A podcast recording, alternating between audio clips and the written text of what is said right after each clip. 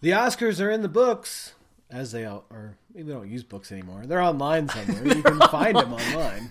That's right. They're on the Facebook feed. The 2020 Academy Awards have been announced, and we're using a while ago. You guys already know who won, and we're using this opportunity to say what are the best and worst films that have ever been nominated and approved by the Academy.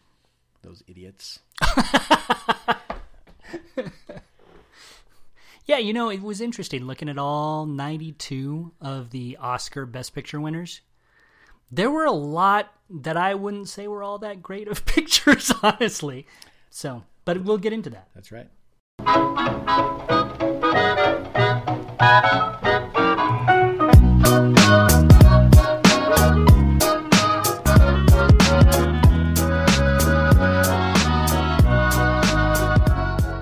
What is up, my nerds? Welcome inside pop culture with fanboy and know it all, and back inside our crazy brains. I'm Paul. I'm Jake. Just wanted to mix it up for you guys a little bit. Shake things up. Shake things up.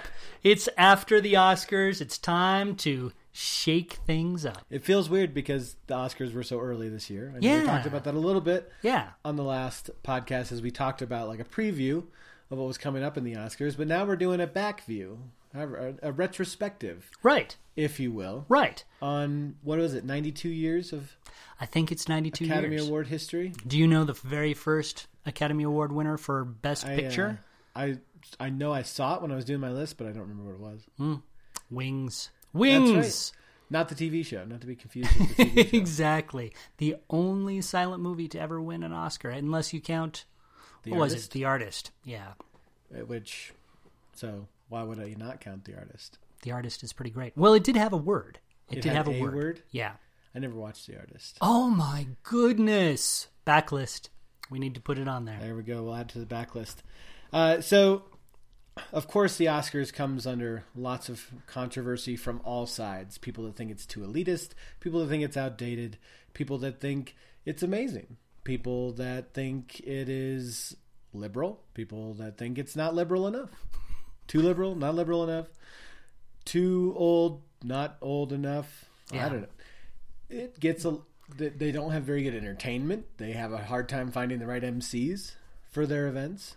At least in the modern age, did they, did they ever have good MCs? They did. Yeah. They've had some really good MCs. Not lately, but yeah. I mean, eh, back when Billy Crystal was doing it, it was pretty fun. Ellen DeGeneres did a great job, I thought, that one time that she did it. She's probably done it more than Did once. they do a good job, or were people just less critical? That's the one. That's another thing I want to know is that we didn't have. I wonder how many people actually liked it, and or didn't like it back in the day, and just didn't have a voice for it, or maybe they did really like it. Well, Like, that are is we truly really- more critical, or we just have more outlets for our criticality, I our think critiques. I think it's a little bit of both. Yeah. And I think that the the more outlets for criticality boosts our natural criticism, you know, because it sort of becomes this sounding board where you hear all this noise and so you feel like you have to chime in, you have to take a side, you have to, you know. Yeah. It's I always like that Switchfoot said, "If we're adding to the noise, turn off this song." there you go. Like that, I, I thought that was very self-aware. Uh, we wanted to to talk about. We wanted to add our voice to the noise yeah, exactly. and It's, critique. it's really the I- antithesis I of what don't- we do yeah, here. Don't turn off this this podcast. we Turn are off going to add Switchfoot. to the noise. We want you to. We want to add to the noise. I don't. I don't have any interest in lessening your noise, but I do want Sorry, to make it more Switchfoot. fun. and- Sorry. and less. You know, less cynical. I think we're less cynical. I think Right? generally we are, but Yeah. I don't know if we're less cynical about the Oscars. You seem kind of true. cynical about the Oscars. I do tend to be a little bit more cynical about the Oscars, Yeah. but that's not what we're here to talk about. We're here to talk about.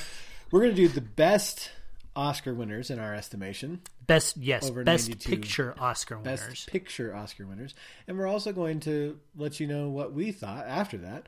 Uh, who were the worst best picture Oscar winners? And I went the extra mile. I don't know. Paul did to because I've heard if you're going to say what you think shouldn't have won, you need to replace it with what should have. oh, man. Now Paul That's- doesn't have to do that, but I did that. Goodness gracious. to show Paul up. I didn't. Yeah, yeah. Well, it, there's a first time for everything. So, uh, I may have to. I'll I'll do some research as we do it. so let's, without further ado, let's dive into our critique of the Oscars.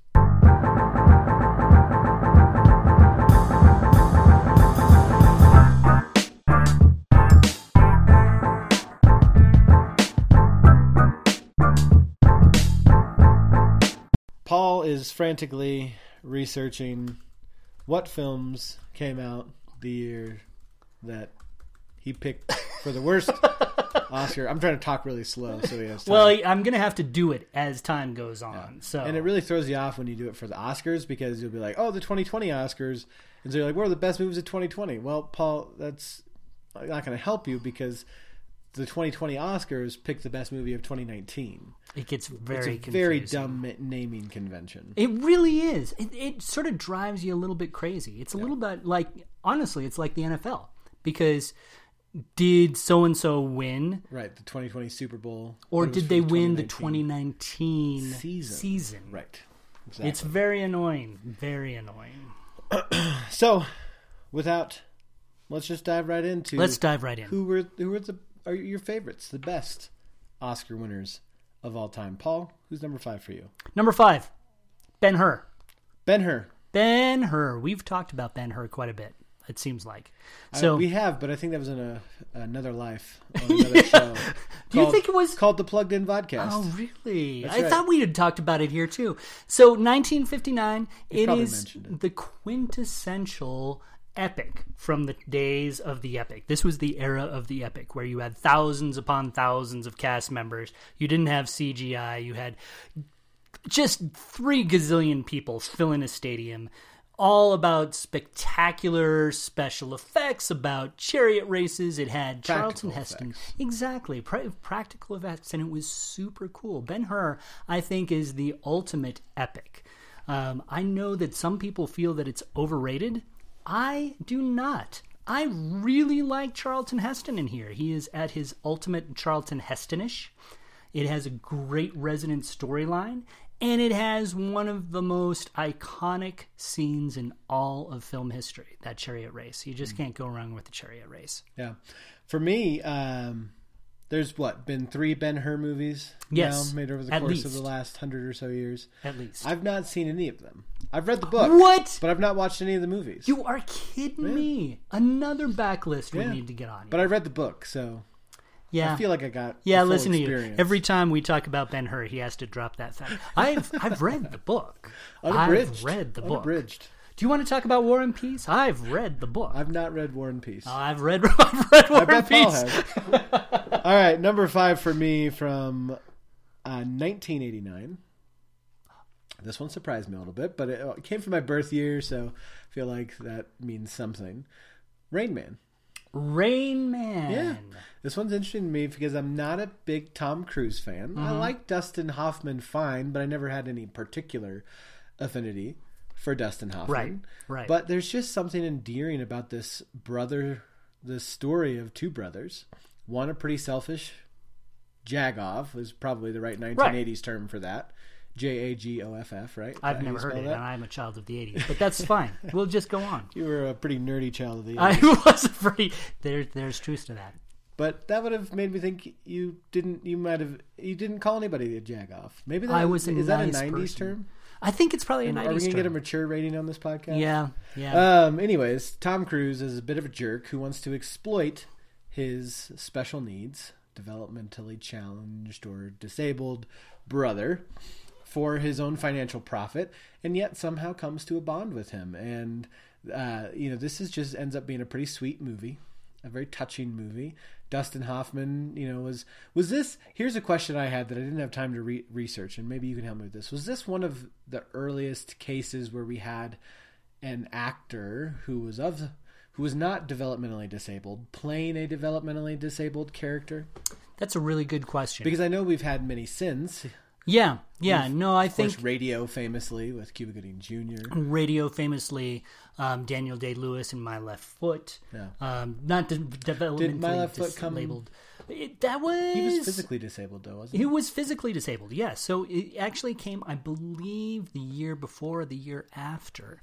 Um, yeah, so this was sort of a time when it seemed like there was a trend, if you will, in that area where you had some really quality actors sort of sort of taking on um, some of some of these these personas and, and Billy Bob and- Thornton. exactly Sling Blade. Man, I forgot all about that. What's movie. eating? Was it What's eating Gilbert Grape that Leonardo DiCaprio? Caprio did it? Yeah, it seemed like maybe like the '80s, '90s were like sort of the era for Yeah, yeah. That was actually the first role that, that I had seen Leonardo DiCaprio in, in, in part because he was like all of eight. But it, it might have been, I think, to this day, still his best role. He was he was tremendous in that movie. Yeah. But Dustin Hoffman was in Rain Man as well. that. Yeah. There you go. Number four. Number for you, four, Paul. Marie. I this you know this was a really hard list for me to develop actually, and again, this is one of those things where I think that had we done this yesterday, had we done it tomorrow, this list might look a little bit different. Um, but I went with maybe I was just feeling a little bit glum and depressed or whatnot. Hmm. I went with the Deer Hunter. Ooh, I have not that is seen dark for you. it is dark for me. But I think that because of the type of movie it was, it's it's essentially this Vietnam movie. It's it's about um, two uh, about a group of, of of men who go off to Vietnam, fight in the Vietnam War. They're longtime buddies, and how the war changes them, shapes them, and in some ways destroys them. This is the movie that uh, Robert De Niro was in it. He starred in it. Um, Christopher Walken actually won a Best Supporting Actor for this. Um, and it was the first time that I had been exposed. This was a pretty early movie for me. I'd actually seen this when I was 19 or 20. And it's a pretty harsh movie. Um, but it was the first movie that I had actually been uh, come to be aware of something called Russian roulette. And it was. I remember it just so well. Those particular scenes and, and sort of the heartbreak that you see around some of these men, um, it really brought to mind kind of the horrors of war and and and, uh, when, what happens to to the psyche of people when they go off to war. So yeah, it it impacted me deeply. Do you know how I learned about Russian roulette? Hmm. I'm fairly certain it was an episode of Suspense, the old radio show, Really? where some guys were playing Russian roulette. Wow, that's very interesting. So there you go. All right, number four on my list. Do you think Russians get upset that it's known as Russian roulette? Um, I feel like That feels sort of wrong. yeah, I feel like they probably that would probably be offensive. Yeah. I mean, I was Russians. just kind of curious. Yeah, It seems like that would not I be gotta great. think it probably would be, but it's sort of like because Russians are of Caucasian, dis, you know, appearance, we would call them, you know, it's, we're like people are still allowed to be like racist against Russians. I'm not saying it's right. all right, all right. I'm just saying culturally, like we're still okay being racist towards like white ethnicities. gotcha, gotcha. I'm not Anyway, say- I'm not saying that's right. I'm just saying we There it still is. accept it. We There it still is. make jokes about the Irish. We still make jokes about the Russians, yeah, the Irish, the poor Irish, the British teeth, the British tea, the French and their wimpiness. and their their nastiness when they're serving you at restaurants. Yeah, like the kind of their their arrogance, you know, Germans and their accents. We can still make fun of Germans and their accents. and other things. It doesn't seem right. Whatever you do, don't mention the war. little little faulty towers there for you. Number four on my list is from 1982, Chariots of Eighties. Fire. That's interesting. Chariots of Fire. Do you really like that movie, or are you just have it on this list? Uh, I I have to say I really do appreciate this movie. Um, and when I looked at other movies that came out that year, there wasn't anything else I wanted to put ahead of it. And Although, wasn't Raiders of the Lost Ark that same year? I enjoyed Raiders Raiders of the Lost Ark, but it's also not you know Raiders of the Lost Ark. I put in the really fun popcorn type of cinema, not Oscar cinema. I was was trying to build my list on what is good o- like Oscar cinema that I Gotcha. can appreciate. Gotcha. And so yeah, Chariots of Fire isn't that kind of one that I'm going to come back to and just watch for fun any given Sunday, but I think it's a very profound movie, and it tells some pretty interesting, a pretty interesting what I would call like a sliding glass door story between two characters in Eric Liddell and his rival, and two di- different approaches to their craft and to their worldview in life, and how that impacts them as men and as competitors. And uh, you know, of course, there's there's for sure nostalgia around this one for me, and I know it's my dad's favorite movie. So Oh, Of Yeah. course, I was exposed to it very young because it was like, well, we got to watch this movie. That's that's interesting. I was also exposed to it when I was fairly young. Um, I thought it It's a was funny the- way to reference Chariots of Fire. I was exposed to Chariots of Fire when I was young. I needed therapy. Anyways, keep going. I thought when I first saw it, I thought it was the most boring movie I had ever seen. Even though, Certainly. even at that age, I had still appreciated certain things about it. But yeah, it was just a bunch of people running around in their underwear in the 1920s, and I thought, I don't know, this doesn't seem like my type of movie. I've seen it a couple of times since, and it's a really good movie. Yeah. it it, I- it grows on you actually. Yes, I would say I didn't. I, I for sure didn't have an appreciation for it to this depth when I was that Yeah. age. Except that it was like Dad said this is a cool movie, Yeah. and it's his favorite, so I got to watch it. Well, it has. Yeah. It's it it's really nice. So, Number three, another movie I know that we have talked about because I have recollections of doing this within your office. Bridge on the River Kwai. yes, we have talked about that one quite a few times on this show. Bridge on Never the on the River plugged Kwai. in podcast though, yeah. So. No, we yeah. Yeah. You need which to is be where a we talked guest on. about Ben Hur. yeah, we need to have you as a guest on the on the new plugged in That podcast. would be fun. We should sneak me on. there Oh, that would be sometime. that would be so great. That would be really great. But that's an aside. I don't know if I need to say anything more about Bridge on the River Kwai. Although it it is appropriate that we're talking about blowing up bridges. I guess. very inside baseball here, but yes, absolutely. So, but it's a great movie. It's a it's a fantastic movie about again, this is this is sort of the psychology of warfare. Not necessarily the psychology of warfare, but really the psychology within the context of war of doing a good job and doing your duty and all this kind of stuff. And it's it, I think it's one of the most compelling character studies that there is in cinema. Paul likes to give me a hard time about uh, my appreciation for movies with mostly male casts, and he just named Deer Hunter and Bridge Over the River Quiet. I'm pretty sure there's not a single female in the Bridge Over the Oh River my Kwai. goodness. Yeah, you know what? Now that I'm looking at my list, you- this is going to be yeah. Okay. Anyway, Um, and there are for sure women in Chariots of Fire. I'm trying to think of one. There is one. Girlfriends There, and the you there's know, the, the wives. oh, there and- is a yeah, girlfriend in there, Yeah, and there's a sister. yeah. There's, women There's in there. yeah, there's no women in Bridge Over the River Kwai at all, at all. Total sausage fest. All right. Number three. Definitely, we're going One for of the Paul's mature ratings. favorite movies, Sausage Party. Oh my goodness, Um, so overrated. number three for me. Uh, let's see. Was going back and forth on this, but I'm gonna stick to the '80s, You are a child number of the three. '80s for this list. which is funny because all of these movies came out before I was born. But uh, I actually had to watch this this one from 1981 in college in a public speaking class, Gotcha. and it's Ordinary People. Ordinary people. I've never seen it. Ordinary People is a fascinating movie with Donald Sutherland. Mary Tyler Moore, a young um, Timothy Dalton. Timothy Dalton. No, not Timothy No. Dalton. Timothy Hutton. Hutton. Is that him? I, oh my gosh, where's my?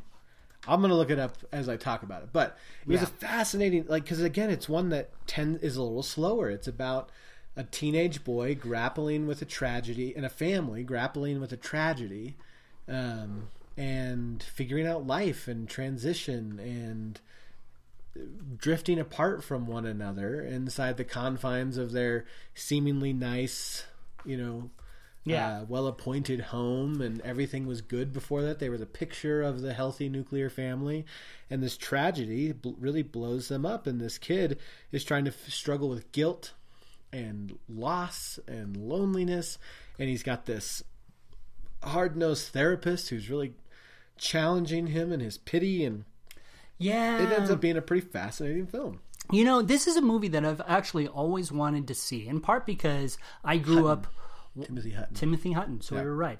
Um, I grew up watching Mary Tyler Moore, um, and this was a very different role from her than in the n- TV show, obviously. And it, I, so I've always been a little bit curious about it, but it, it also felt like a really just fascinating character study. It was. It So- worked. and it was directed by Robert Redford.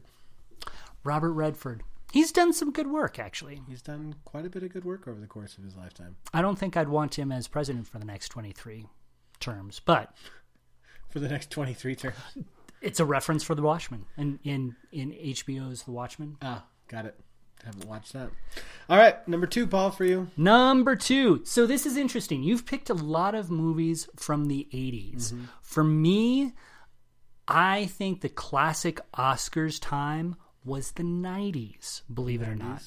And I think that the, part of the reason is is it was sort of a nice bridge between when when Oscar movies, the really good Oscar movies, they still drew a crowd. They were still popular movies. They would still be watchable movies, um, but still really good. Now we sort of have, oftentimes in the Oscar movies that we see, they're movies that maybe not hardly anybody but you know us movie reviewers have actually seen. Yeah. So I think that the '90s were a great mix of sort of that populist sentiment and just really good quality.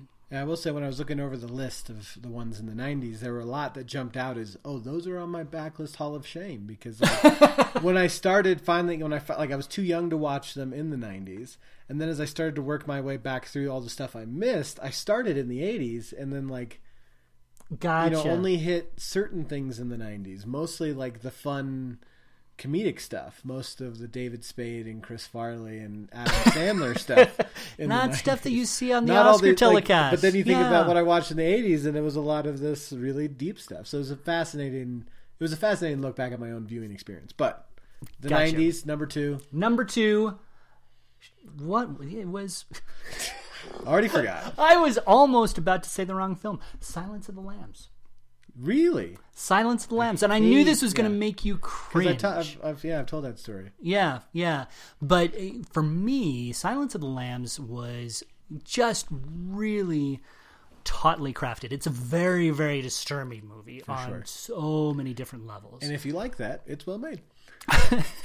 yeah, and, and you know that I'm I'm kind of a disturbed moviegoer sometimes. This I think list is proving that. and it was it was anchored by two incredible performances. Anthony Hopkins and Jodie Foster were just amazing in this, and I think that in terms of how they constructed the story, it's it's a good example of what we're talking about as as far as these '90s movies go, because this was a movie that was very watchable if it was your type of movie Yeah, absolutely. it was very tautly constructed. It had sort of that that almost Alfred Hitchcock feel to it, um, but it had sort of that depth and resonance, and and just it was just constructed really well on a lot of different levels.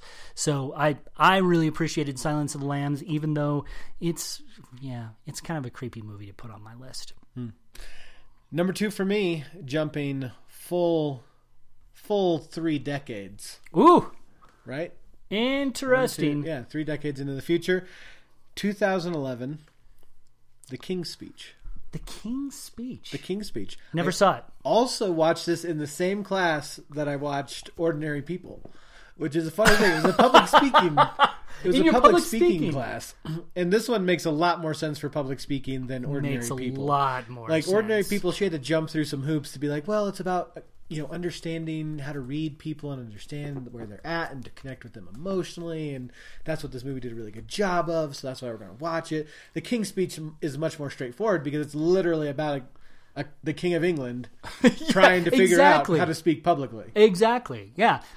Another movie on your list that I have not actually seen. I have not Backlist- seen. Yeah. backlist for Paul. Um, like this, uh, this movie just gave me further appreciation for Jeffrey Rush as an actor, um, and was one of the less crazy roles for one of the last uncrazy roles for Helena Bonham Carter. She does non crazy stuff well. She does. She really, really does. It's fast. Like, and that was how I first saw her was in Twelfth Night. Right. and even though that's goofy film, it was it was a, you know not a crazy Yeah. character. She wasn't zapping people with wands and stuff. She was she hadn't met Tim Burton yet, she hadn't met Tim Burton. but uh, yeah, The King's Speech ends up being quite a fascinating film. Again, it's sort of funny to look at this list and to see a lot of movies, almost all of them, until my number one pick that kind of fly in the face of Paul's uh, caricature of me that says I like I know what's up films with that this. are fast paced and a mile a minute, and then I'm picking all these slower paced films. But I think they're really good examples of film that films that although they're slow, there's very little wasted energy Yeah, in them.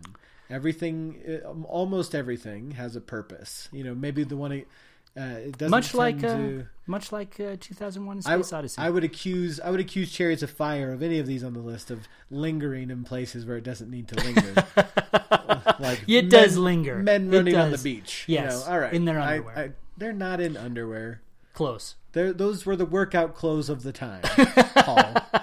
anyway, so the King's Speech, 2011, number two on my list. Paul, what's number one? All right, number one. Before we get to number one, I have to ask, what was close to making your list? Did you have like ones that you wanted to put on your list that you didn't? Um, yeah, I mean, I, the, of course, Lord of the Rings: The Return of the King. Um, we've talked about that one ad nauseum. That was number seven on my list. Yeah, so I had that one uh, near there. Um, that was probably the big. Uh, I appreciated the Hurt Locker Yeah, uh, Yeah. as well. That one would have been in in that range. Um, yeah, but there weren't there weren't. I did not feel like mo- when I was looking at this list, there weren't a whole lot of movies where I'm like, I love these movies. Yeah, that's an interesting thing about this study, isn't it? I, I think that most of the time, and um, even even this particular Oscar season, it, it, it felt very of a piece in a way, where I think that, that the best movies for a given year typically didn't win Best Picture. I, I can count on maybe one, two hands Yeah. the number of, of times when I think that a Best Picture winner was actually the Best Picture of the year. Yeah, I had a much easier time with my worst list and what I would replace it with. yeah no, I got that. So, I got that. all right, number one. Number one for me, another movie we've talked about. This will come as no surprise. Can you guess it? I pro- you know I probably could if I had a, I, but I can't right now. Schindler's List. Ah, yes. Schindler's List. This was one. This would have guessed been one of my fingers on the list on my little two hands of a movie that I think really deserved it. It was uh, 1993. It won. Uh, I thought that it was. It's still, I think, one of the most impactful movies that I've seen. Um, Steven Spielberg's crowning jewel, I think, and and what has been a really great career. Great performance by Liam Neeson. Really powerful message. I just thought it was great. Yeah, and it's another one that's on my backlist because again, sort of the weight of that content is always kind of it always is, sort of gets bumped off that watch list when it's like, Yeah. how do I can't do that right now. Well, it is a heavy movie. It really is. It's one of I those even things wrote where, about Oscar Schindler in high school, like at length. yeah, I just could never get to the, watching the movie. it is hard. It is just a hard movie to sit down and watch. It is. It's like the marriage story from this past year, actually, in some ways, where where you just it's it's very gripping. It's very good. You know it's good, but it's a hard movie to stomach. It's like silence. It's like silence. Yep. Number one for me, I will never forget seeing advertising for this film as a child, and I- I was too young to watch it, and thinking, how could somebody be making a movie about this terrible, terrible thing? And it's number one on your and list. now it's number one on my list is my favorite Oscar winner. And again, this could change many times, you know, once I see more Oscars. Sure. But it was from 2001 Gladiator. Gladiator. So after all the slow Okay. films, after all the slow films I picked, then it's like Yeah, all- Gladiator. All, the work you've done to dispel all of my yeah. Then it goes Just right blow back to it- form. blow it right up. back. But one of the most memorable villains of all, and creepiest and just most disgusting Joaquin villains Phoenix. of all time and Joaquin Phoenix. You know, this was prime Russell Crowe before we before he kind of flew off the handle. This was in, you know, his manliest and s- the action sequences, the speeches. Oh, you yeah. know, just thinking through the speeches that he gives and screaming at the crowd, "Are you not entertained?" I am Maximus Aurelius. yeah, it is interesting though that the Gladiator topped your list, and Lord of the Rings: Return of the King didn't even make didn't even make your top five. It didn't, and and, and I think that's frankly that's a, a bit of the. f- Uh, it was I think probably more of a victim of how much I've talked about it. Yeah, I Like, get that. I, I like honestly, I could put Return of the King up here and be perfectly okay with that. But I was like, I've talked about the Return of the King a lot, so maybe I'll just leave it off the list for this time. um, and that's sort of the fun of these lists is that. yeah, But also, it's it's a better standalone film, and that was sort of the other thing that made me feel okay about leaving Return of the King off is you can't just pop in Return of the King and be like, all right, let's watch this film. But Gladiator is a is a standalone story, Right. You you start and finish, you get all that you need for this story, and it manages to to work through some some great acting, some awesome, fantastic action sequences, and some really heartbreaking moments along the way that'll really make you tear up. yeah, made me cry all the time. No, not really. But but it is did a it really not? good. Yeah. No, it re- it is a good movie, and I, I think that this is one of those movies that sometimes it sort of gets lumped in with the Shakespeare in Love type of crew, where you think how how did this win Best Picture? Sure. But I think it really is a very solid good movie. You know, Yeah. it's it's it's fun in a populist sort of way. It's really well constructed. Um, if I was going to do a sword and sandals epic, I still think Ben Hur is better. But until you watch it, you can't judge until yeah. Yeah, the, the turn of the century from the 90s to the 2000s was a very interesting time for the Oscars. It really was. as it as you saw sort of this battle like you almost saw the oscars going back and forth over the different years between these more populist films and then these really inaccessible right. films and one of them is on my list of worst Oh, very interesting. so we can A pro segue. we can make that segue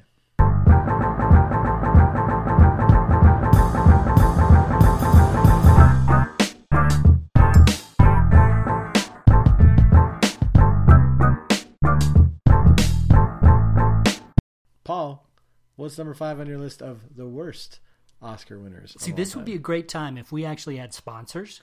This would be a great time to insert a right. sponsorship. this half of the episode is brought to you by Mr. Clean White Sponges. they help you blot out mistakes on the history of your wall. I don't know if they're called white sponges; they just are white. I think they're just called Mr. Clean sponges. All right. Why don't you sponsor us, Mr. Clean, and we'll we'll get your advertising right. You know, I, I was actually really curious whether any of your best movies were going to land on my worst movie list Mm. and vice versa. Right? But I guess we'll see. Yeah. So far, like it sounds like none have. Well, we'll see. Oh, we'll see. Number five Number five. Driving Miss Daisy. Oh, look at you hating on Morgan Freeman. Da, da, da, da, da, da, Morgan da, Freeman, da, right? da, da, da. Yeah, yeah. Well, I, I think it's one of those movies where in our. It can feel a little insensitive now. Oh, interesting. You know, I think that that it has not worn as well as it might have. Um, I really enjoyed the movie when I first watched it, but it was it was 30 years ago, and I think that that now that we look at Driving Miss Daisy, it feels a little bit um, too nice. That doesn't make it a bad movie. It's still really enjoyable in its own way, but even even setting aside some of that political correctness, it feels a little lightweight. You know, it just feels a little lightweight. It f- almost feels um, too nice. Wasn't liberal enough.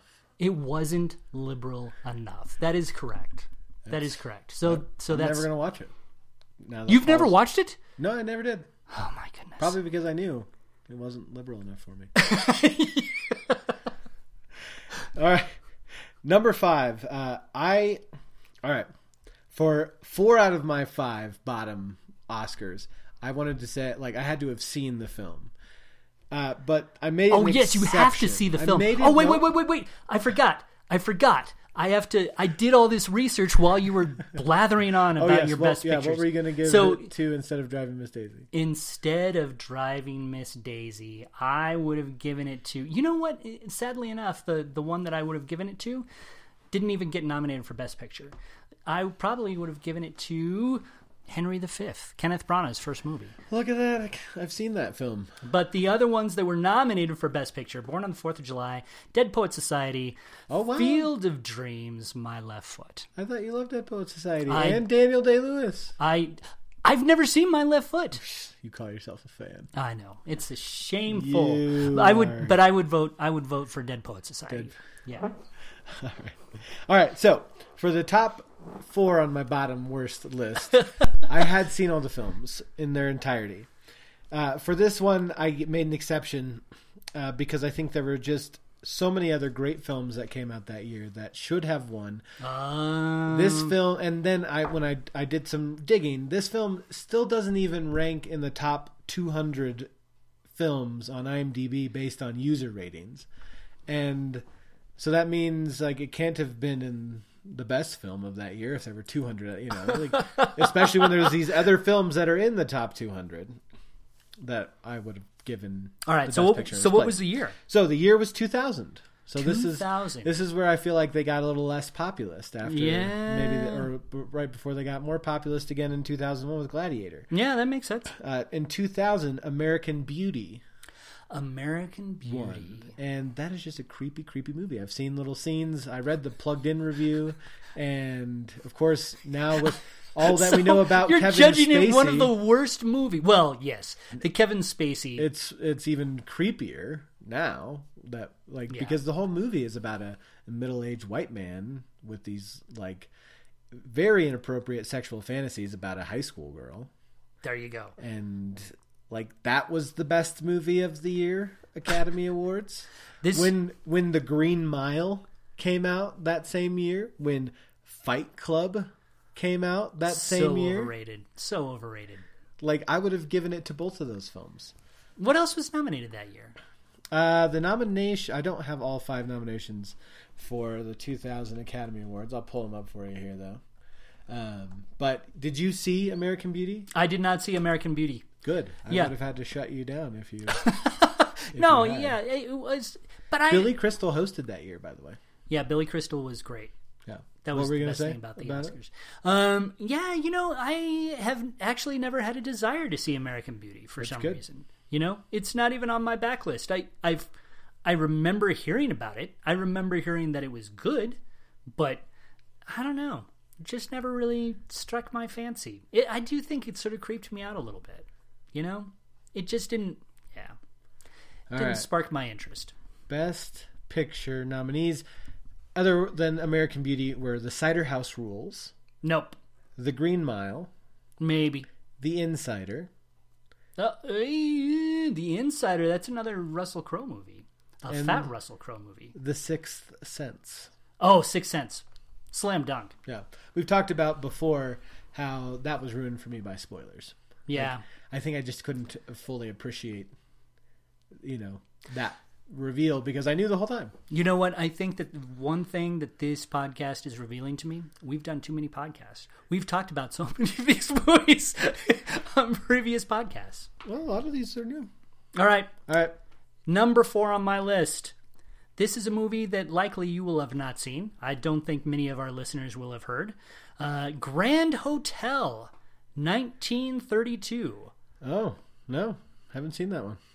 So this was a movie that I actually really wanted to see because it starred some of the greatest, um, greatest golden age of Hollywood figures. It had Greta Garbo. It had uh, two Barrymore brothers, John and Lionel Barrymore. It had Joan Crawford.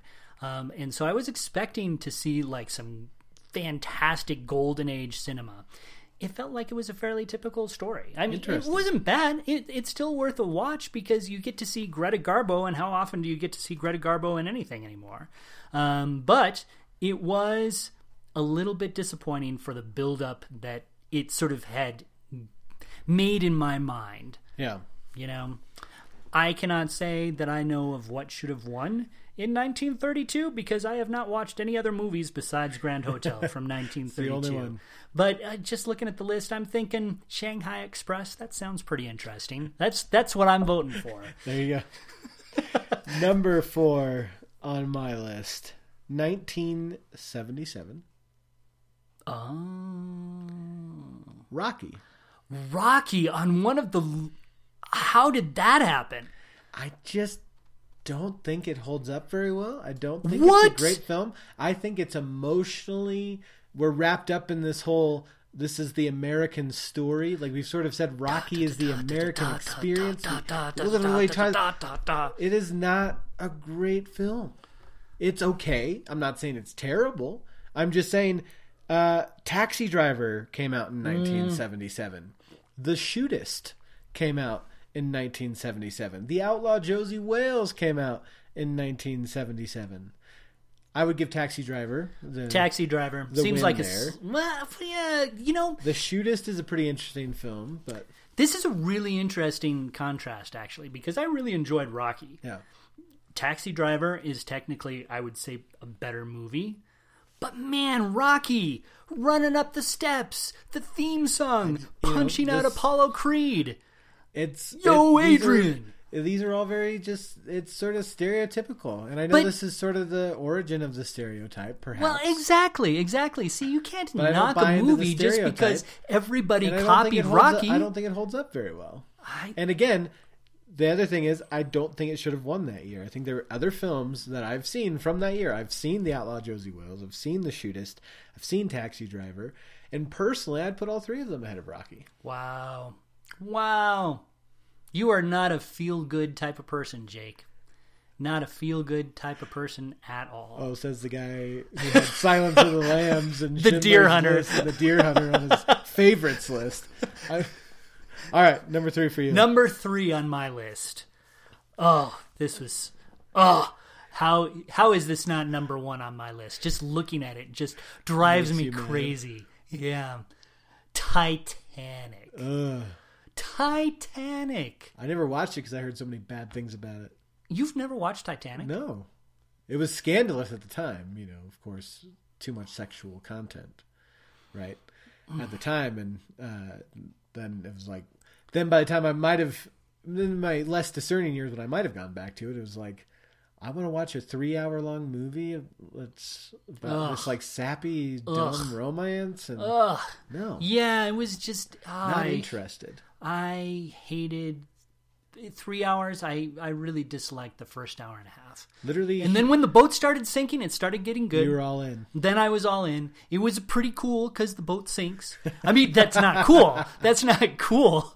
but but the special effects were nice. You see people falling to their doom, and that was entertaining. this is really not showing me in the best of light. Talk about dark. yeah, it was. It was just.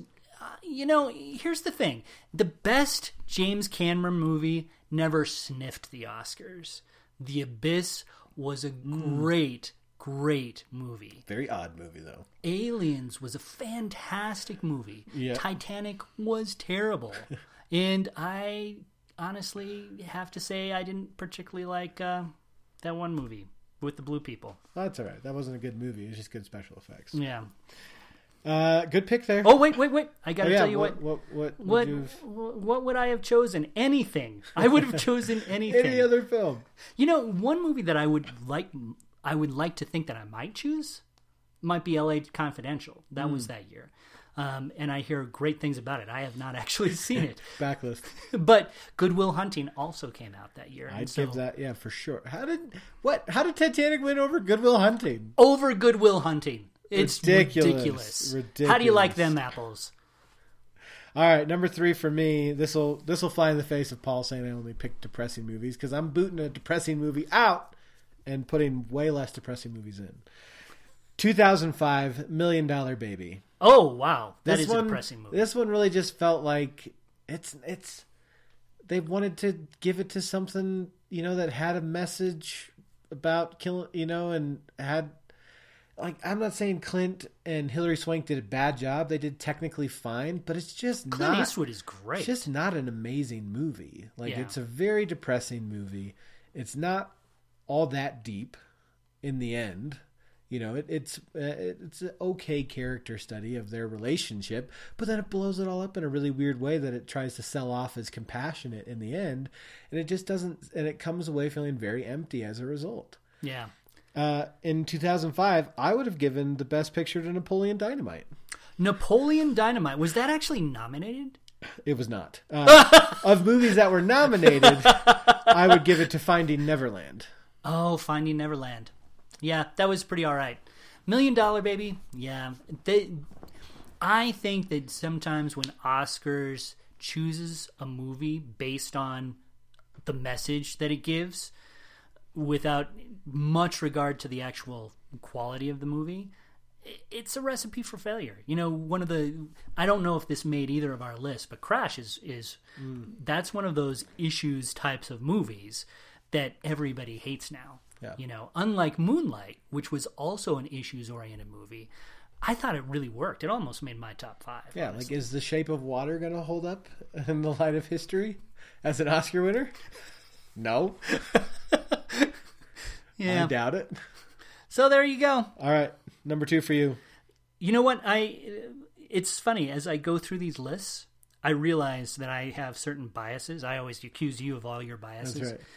but this will be the second romance in a row that I have chosen Yeah, on my least favorite movies. yeah and you that had is all those sausage parties and your best, and now you're kicking out all the chick all the flicks and your romances. worst. Yeah, The English Patient. I remember like this one. I remember because Seinfeld really like gave it what for back in the day. I hated this movie. I really hated the message. Yeah. I hated the. I liked the acting, I I, and I'm still a huge Kristen Scott Scott, Scott Thomas fan. She's great, and I wish she was in more stuff. But this was a terrible movie. It just was a terrible movie. What's the message of the English patient? It's like do your own thing and then die in a cave. Perfect. That's essentially what it is. Like- it's like the it's opposite like of Crouching forget Tiger, Hidden about- Dragon. Well, yeah, it's sort of like this message where we're in love and let's not worry about anything else, what's right or wrong. We're in love. Let's go off into the desert. I'm I'm sort of making this up because I really don't remember. They, they, they- but someone asleep. dies in a cave, Yeah. and it's supposed to be really romantic. And I thought. Oh man, this is, This is I feel like I wish I could have died in a cave after watching this. So if I was going to choose a movie, there were some pretty interesting movies this year. Fargo was Hate here. Fargo. Jerry Maguire was here. I would choose Jerry Maguire just so I could put another romance in there. It, there you go to make yourself feel a Yeah. little better. Yeah. Yeah, that, It's that holds completes up. me. Yeah. I mean, it I really haven't- I does. haven't watched the re- I haven't watched the whole thing. I've seen bits and pieces here and there, but people appreciate it a lot more. In fact, it even showed up in the Lego Batman movie. yeah. Can't go wrong with that. So look at that. If it's in Lego Batman, Look it can't be all bad. at that. Number two for me from 2007, another depressing movie, Booted, The Departed. The Departed. You hated The Departed. I did not enjoy The Departed. I have my my best friend since since elementary school. He keeps telling me that I need to watch The Departed. Eh. So you're walked telling me out- no. I walked out in theaters, and then You got- Mm. walked out on the. Th- I walked out of The Departed in theaters because it was on my first official date with my now wife back when we were in high school. And Did you just want to smooch? Is that why? You No, she like it was too violent and like crass for her. Oh, she was discerning. And so we walked out, got her money back, and then I was less discerning. So when it came out, I got it from the library because I hated at the time. I hate. I could not stand not finishing a movie. Oh, gotcha. So like I have to know what happens. And I didn't enjoy the rest of it until the end when they killed all the people I didn't like, which was everybody. well, don't spoil it for me. I've still got to watch it. Well, you'll you'll figure out how it goes. I didn't spoil it for you. It is Scorsese though. It's right? a yeah, it's a Scorsese film. They got to kill a bunch of people at the end. I didn't tell you who they killed. well, you just said everyone. Well, it's a figure of speech. Okay. All right. Number one on my list. We have already mentioned this. Third straight romance on my list The Shape of Water. Uh, Oh, I just hate How did that? I still don't understand. I still don't understand either. It was not a very good movie. And I really liked Del Toro. I was really looking forward yeah, to it, because honestly. you've waxed eloquent about Pan's Labyrinth. Pan's Labyrinth is one of the best movies I've seen ever. I thought his Hellboys were actually pretty good, but man, when you think about all the movies that could have won and probably should have won, I have I actually think I've seen all of the movies because this was in my reviewing right, days. yeah. So they had Call Me by Your Name, Darkest Hour, Dunkirk, Get Out, Ladybird, Phantom Thread, The Post, Three Billboards Outside Ebbing, Missouri, Every single Yeah. one of those was better than Shape of Water. Absolutely. Every single one. Yeah. How did I still that still like I remember I kind of tuned in just at the end of that Oscars telecast when they announced that like kind of randomly. Yeah. And I hadn't even I was like is this a practical joke? Like did we just John Travolta this thing again? it still doesn't make any sense to me. It really doesn't. It really doesn't. Because that was a year of really fantastic movies. Lady Bird, People are still Dunkirk, talking about Get Out. Dunkirk, Get Out. So they're still talking about three billboards outside Ebbing. there were some fantastic movies and shape of water it's just uh it is shapeless it is shapeless and watery Yep. Well, equally enraging to me was the one that won in 1995, oh when there were plenty of other great films that should have won in 1995, but the Academy decided to award Forrest Gump, a dumb movie. it was fine It is not even no. it was not- it was it's not fine it was fun it was cool it, It is. It was happy no. I reject all of those characteristics. Forrest Gump is a dumb movie. And Shawshank Redemption came out the same year as that. well and Shawshank Pulp Fiction came out the same year as that. But I would give it to Shawshank Redemption. See, this is the flip side, actually, of those message movies that win just because of the message. Sometimes feel good messages, s- sometimes feel good movies win just because they make you feel good, even if they're not particularly great movies. That was not a great movie. It was a fine movie, but I would agree it's probably not Shawshank Redemption fine. That was a really good movie. Such a good movie. So, there you go. There you go. The best and worst of the Oscars, according to us. And so that's the final word. It's the final word. No arguing. Actually, you can argue with us all you want. You can find us on Twitter. I'm at Jake underscore Roberson. I'm at AC Paul. Now it's time for the most least important thing.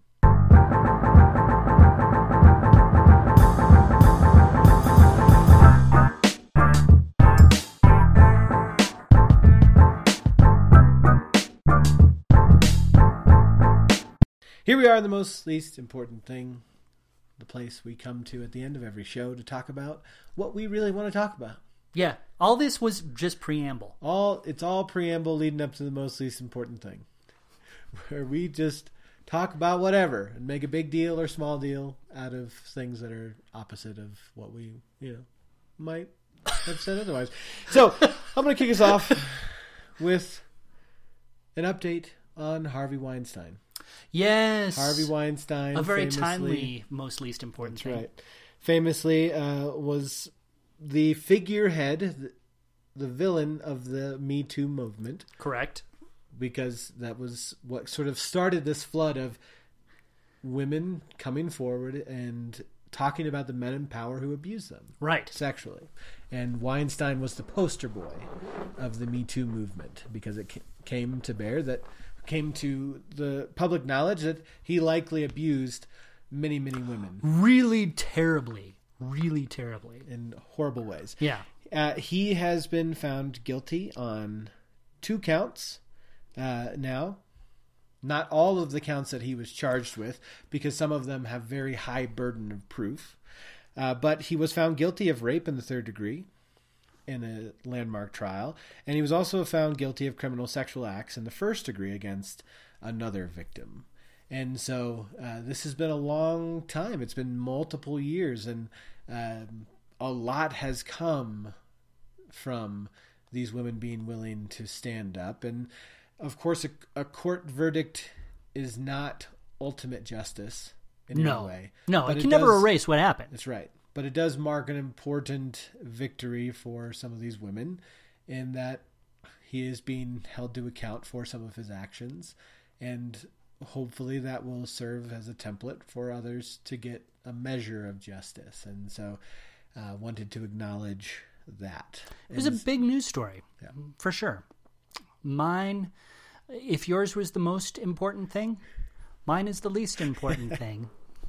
Because I have an announcement to make. Oh, An announcement. Well, this is not a personal announcement. this is this is just an announcement for your shopping pleasure. okay. if you have ever wanted to smell McDonald's hamburgers in your very own home without actually eating McDonald's hamburgers in your very own home. They're now selling candles. McDonald's is selling candles. Selling candles, that's correct, that will give off the aroma. They, they, they're actually six different candles that you light. And if you light them all at once, they'll smell exactly like a quarter pounder or a Big Mac or something like that. Wait, so I had to get all six. So Yes. if one smells like a tomato. Correct. So you- six candles, they smell like the bun, the ketchup, the onions, the beef, the pickles, and the cheese. Now, if you ask me, the only smells worth really having are probably the beef and the cheese. Those are buns. But see, when I was a younger man, there were times when I would eat I was a young warthog. when he was a young warthog. I would sometimes eat McDonald's in my car. Uh-huh. My car did not smell like anything I wanted to smell ever again. From the smell of those quarter pounders in there, I, I, I- I am not a McDonald's hamburger hater. I think that they're pretty tasty, but once you eat one, you don't want to smell it anymore. Right. It's not one of those foods where you want most foods, even the most delicious of foods, often aren't the sm- the after smell is not really what you want lingering. Right? There's very few foods that I've found in history that are ones that I'm like, I like that that's lingering. Banana bread. Banana bread. Fresh fresh break fresh baked breads Yes, are some of those. yes. I think that almost any sort of bread qualifies. A pie. pie yes i would agree fast food hamburgers no no, No. just say no How many calories are in those cents? I mean, if I'm I'm, gonna- getting if fatter I'm gonna just get, talking yeah, if about I'm going to get fat off of you know a McDonald's scent, like I want to at least have eaten the food, not just be getting fat off the candles. yeah And I don't have to buy six candles to get the smell. Give me one candle, you would think like right? yeah Just make no a i hammer- agree a Mc- a quarter pounder candle. They make you know they've made cheeseburger it's- chips before. it's a complex barrage of flavors i mean it's sort of like the the jelly beans that you eat to to like combine you can combine them all it would be really hard to make one jelly bean that tastes completely like a quarter pounder so i would assume that's the same thing with for, for smells Sure, right? but like, does American cheese really have a scent? oh american cheese definitely has a scent Plastic. No. it's really tasty. I just had American cheese on my It's sandwich. very melty. It is very melty and and tasty and smelly. Good smelly, unless you eat it, in which case you don't want to smell it. Well, there you go. Are you guys going to buy six McDonald's candles? I'm also sup- sort of surprised they don't like sell it in a diffuser. You know that I could totally see this being like an essential oils so like diffuser thing. I'll tell you what. The next time we have a podcast in my office, I am getting some of those McDonald's candles, and we can Are you? just sort of yeah. All right, I'm gonna hold you to that. All right, write it down. Uh, that does it for us this time on Pop Culture with Fanboy and Know It All. Let us know all about how incredibly stupid our opinions are. on Twitter, I'm at Jake underscore Roberson. I'm at AC Paul. Until next time, we'll catch you on the flip side. Bye.